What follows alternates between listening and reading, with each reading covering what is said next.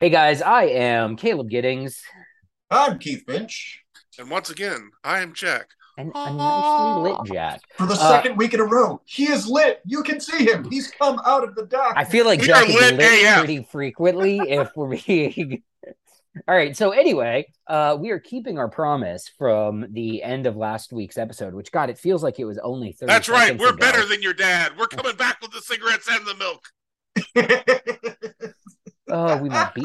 Given the uh, youthening demographic of some of our listeners, we might be their dads. Like I was pretty promiscuous that's in my twenties, that's a terrifying so You're like, oh, you're only half my age. Holy shit. no, it's like when you meet like when Jack meets that like weird that 15 year old kid who's like six one and like already has a giant beard and you know it's just And I'm like, you are my daughter. all right so uh, at the end of last week's episode we kind of went down this rabbit hole on uh, gun friend etiquette like visiting friends now if you don't have any friends you can just turn this episode off all right so there goes like Go outside, oh, okay, hold on, grass. hold on. There might goes two thirds of our audience Hold on. If you don't have any friends, this is what I'm going to tell you to do.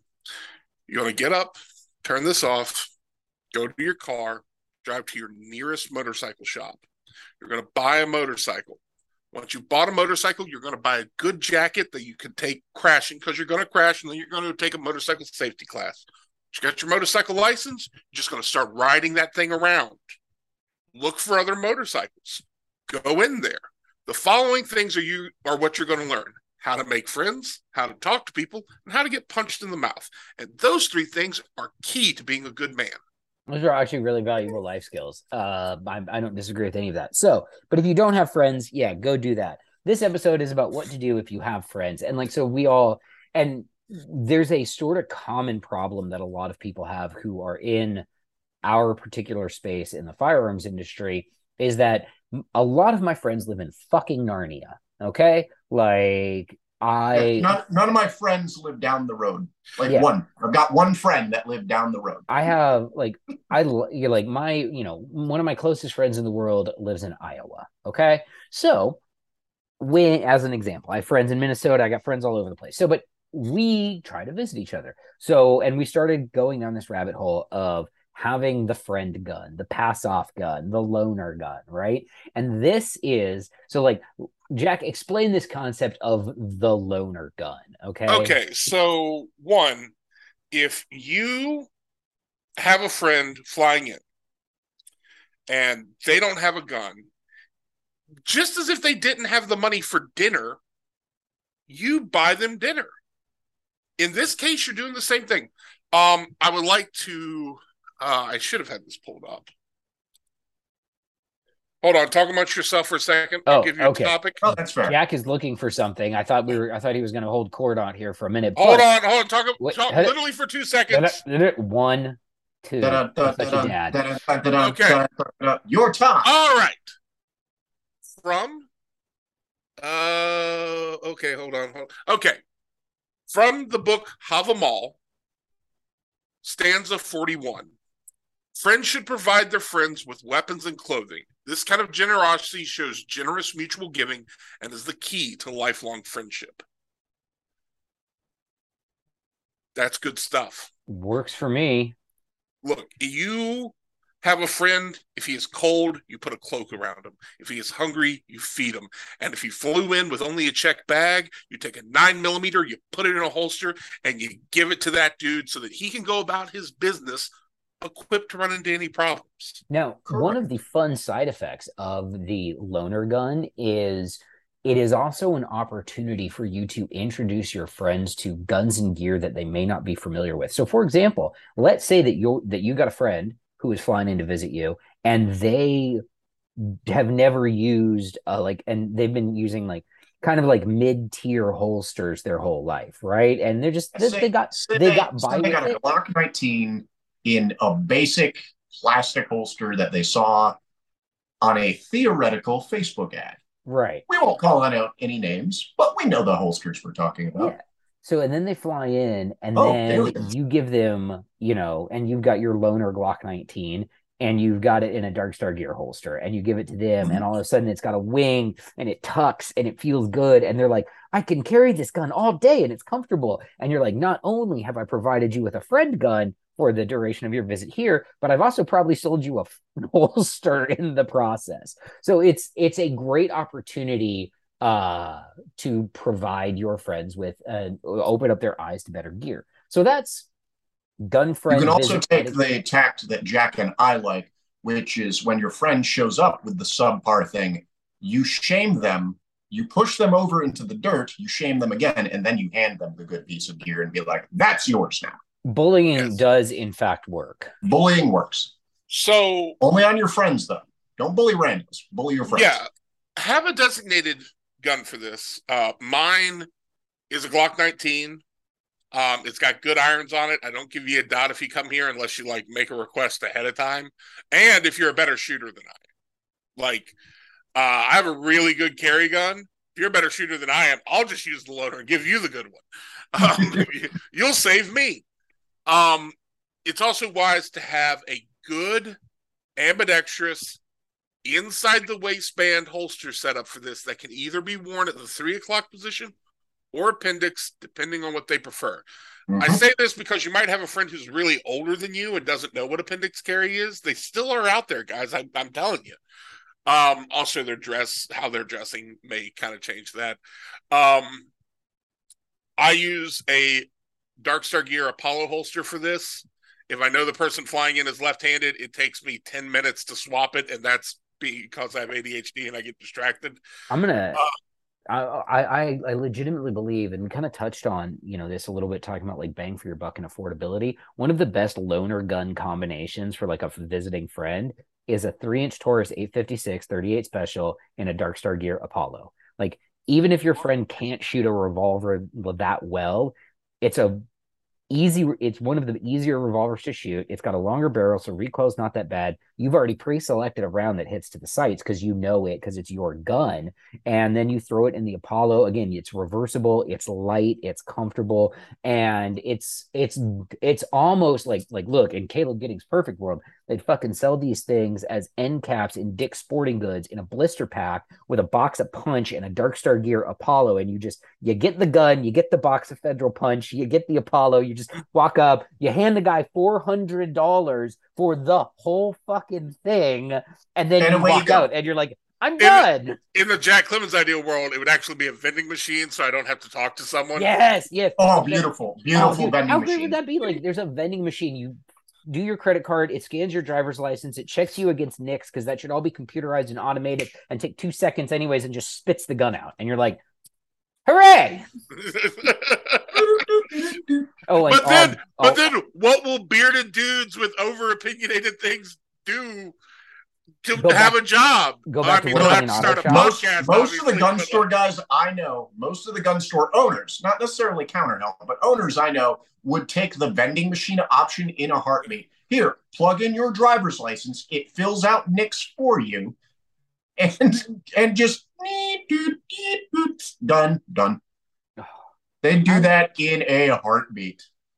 How great would a now, friggin' automatic anyway, let's if we start talking about background checks, people are gonna get mad. They're like, but it's an infringement. Yes, it is, but I live in the real world. Okay? I, I, live in the real I like I get it. The, sure. the Wait, rule with NICS is I have to make your dumbass fill it out. You have dude. to fill it out. If that's your problem, you want to talk about buying guns from the back of a car in a crappy parking lot, cool. But like, like I'm gonna have to say the word allegedly a lot, and you're not gonna. If, if you're the type of guy that. that if you're the type of guy that complains about that on the internet, you're not going to feel comfortable making that deal. I already know you. No, no. And you um, know, this is in in this conversation, there are three people who have definitely sold guns out of the back of a car legally, legally, legally. For the record, Jack was legal. Yeah, it was.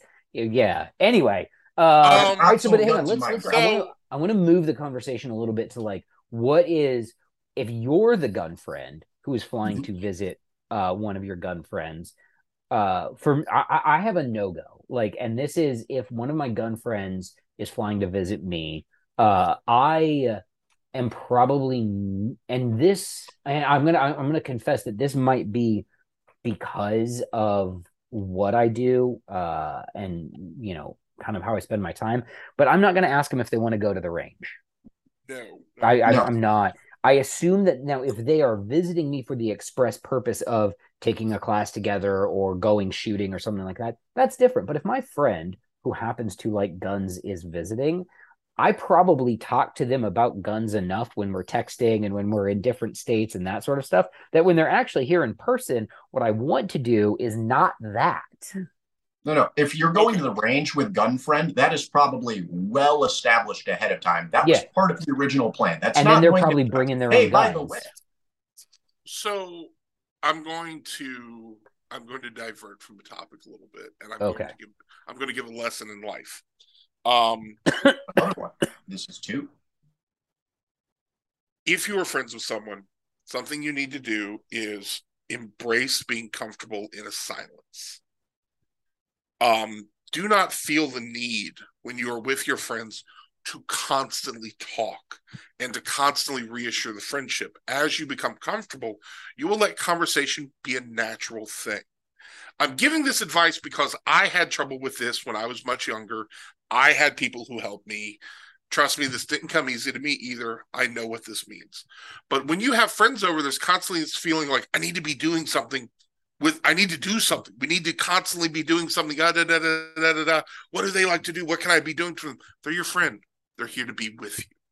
So you can do just something as simple as a long meal. Go to a nice restaurant where you can sit down and lounge for a couple of hours Mhm. have some drinks, sit and talk, talk about their lives, talk about what's going on, talk about the world, converse. And this can just as easily be done if you don't have the money for that in your living room with a couple of drinks, Mhm. uh, be it Coca Cola, be it bourbon. I don't care which. It is about conversing and being comfortable. But during this time, there will come a point where there will be a natural lull to the conversation. And inevitably there will be the desperate urge within you to fill this as the host. Fight that urge. Become comfortable in the mutual silence with friends because this is where you become intimately comfortable. It's where we cross the boundary zone from like, oh, I'm kind of comfortable with someone, they're an acquaintance, to we're really good friends because we can sit in mutual silence and enjoy something or talk without feeling the need to be pressured into conversation. Why does that interact with handing someone a gun when they get off a flight? Because as good friends, we need to be able to be comfortable with each other. I am not handing a gun to someone off of a flight because, oh, this is cool to do. It is cool to do, but it's because I'm letting them know that, hey, I care about you. You're in my city. You're in my you're in my town. I want you to be safe while you're here. And at some point, maybe we can hang out. I had a friend who got stranded in Atlanta for a night because of a flight. When I read that on Facebook, we hadn't seen each other. I just knew he was in town. I sent him a message. I was like, hey, where are you staying at? Let me recommend a restaurant nearby. You have a good time at. I'll tell you if there's any safety concerns. If you would like a firearm, I will bring it down to the hotel for you. He was like, Hey, I actually brought one, but thank you very much. I was like, Cool, have a good time. Our friendship did not require that I pressure him into hanging out with me. He was with his wife. They went and had a wonderful time. They enjoyed the restaurant. And, you know, we're still friends because we become into that comfortable zone. Being a friend is about establishing comfort with another individual. And if you're not good at that, it takes a little bit of practice. So I'm telling you, fight the urge to talk in the quiet parts. It's uh, It's like good, life That- advice from that Jack, honestly. So, you know, well, like, yeah, no, we all agree with that. Um, Yeah. I think one of the most fun things that you can do with one of your friends, especially if it's somebody that you're close with, uh, is and now this is also probably one of my favorite things to do. And I sort of have there's a bit of selection bias because I'm friends with people who like to do this. But we like to go to bars during happy hour, sit, have some appetizers, have some drinks, and people watch because a especially if you have a little bit of disposable income and you can go to like a nice steakhouse with a that has a bar in it because the people watching in that restaurant from about 4 p.m. to 6 p.m. is fucking glorious. It's magnificent. You will have a good time. You'll make friends with the bartender um, who will say hilarious things like, so who will say hilarious things, for example, like when someone asks to change the channel off the WNBA game, he's going to say, but who doesn't like crisp bounce passes and fundamental layups? Right. Uh, Look, I like good fundamental basketball. yeah, I know. Which is why I like low scoring games. no one watches the WNBA. No. More people watch USPSA matches than watch the WNBA. Let's oh, oh! when are we going to talk about the paycheck division between USPSA and IDPA shooters? Let's talk about. Hang on, wait. Is there? Uh, what, ooh, there is actually there's an interesting pay gap because I know more people who get paid money to shoot IDPA than I know people who get paid to shoot USPSA, which is not something that a lot of people talk about. Um, I also know more people who, in the current, I wonder culture, if it's because IDPA is more approachable and therefore a better ROI. I know more people who have. Here's the other crazy thing, and this has been, and in my lifetime, I have watched USPSA matches just go to having no prize tables, right? Whereas every IDPA match, every major match that I have been to in the last two years has prizes. Most of them have guns that you can win. And you it's not you won the match, you get a gun. It's you have a raffle ticket that you got for buying your ticket to the match, and then you might win a gun. And I could do a whole episode on why I think that's better and more accessible. Uh, which of course I, get my my favorite model I've seen of this was that there was both there was a raffle table mm-hmm. and there was a order of order of match table. Yeah. So they did that at uh, Bianchi Cup this year, where they had like if whoa, you, whoa, whoa, whoa, whoa, whoa, whoa, whoa, say that again. What Bianchi Cup? Is it not Bianchi? It's Bianchi. John. It's named after John Bianchi. My whole life. T-I-L. Yeah. I, anyway, uh, so at the at the cup this year, they did that where like the top three finishers in the division won prizes for that division, but they also had a table full of rad, random raffles that they were giving away, which I thought was pretty clever. Um, but anyway, uh, be cool to your friends if your friends travel in. Oh, and also don't uh don't ever assume maybe your friend is like, I don't care, you know, I don't need a gun. Just offer it. Be like, hey, if you want a burner while you're here, I got one for you, homie uh, and just leave it at that. Be cool about it, but have a good one set aside. Like you know, you can have. I think you're you know kind of the the the 1917 that we talked about in last week's episode. Have something look, 1917 size with a dark star gear holster. Great option. A baseline friend has a has a pistol that you can borrow while you're in town. A based friend also has an AR 15, a chest rig, and a couple of smoke grenades for you to have while you're in town. and on that note, hey Keith, remember that time we went to Toledo? Crime. He was so excited. all right. And on that note, guys, thanks for everyone for liking, sharing, subscribing, watching, listening, and all of that stuff. Tell us about your loaner guns for your friends in the comments or don't because, you know, you don't have paper on them and you don't want the ATF to know about that shit. I'm not your dad do what you want. See you next week.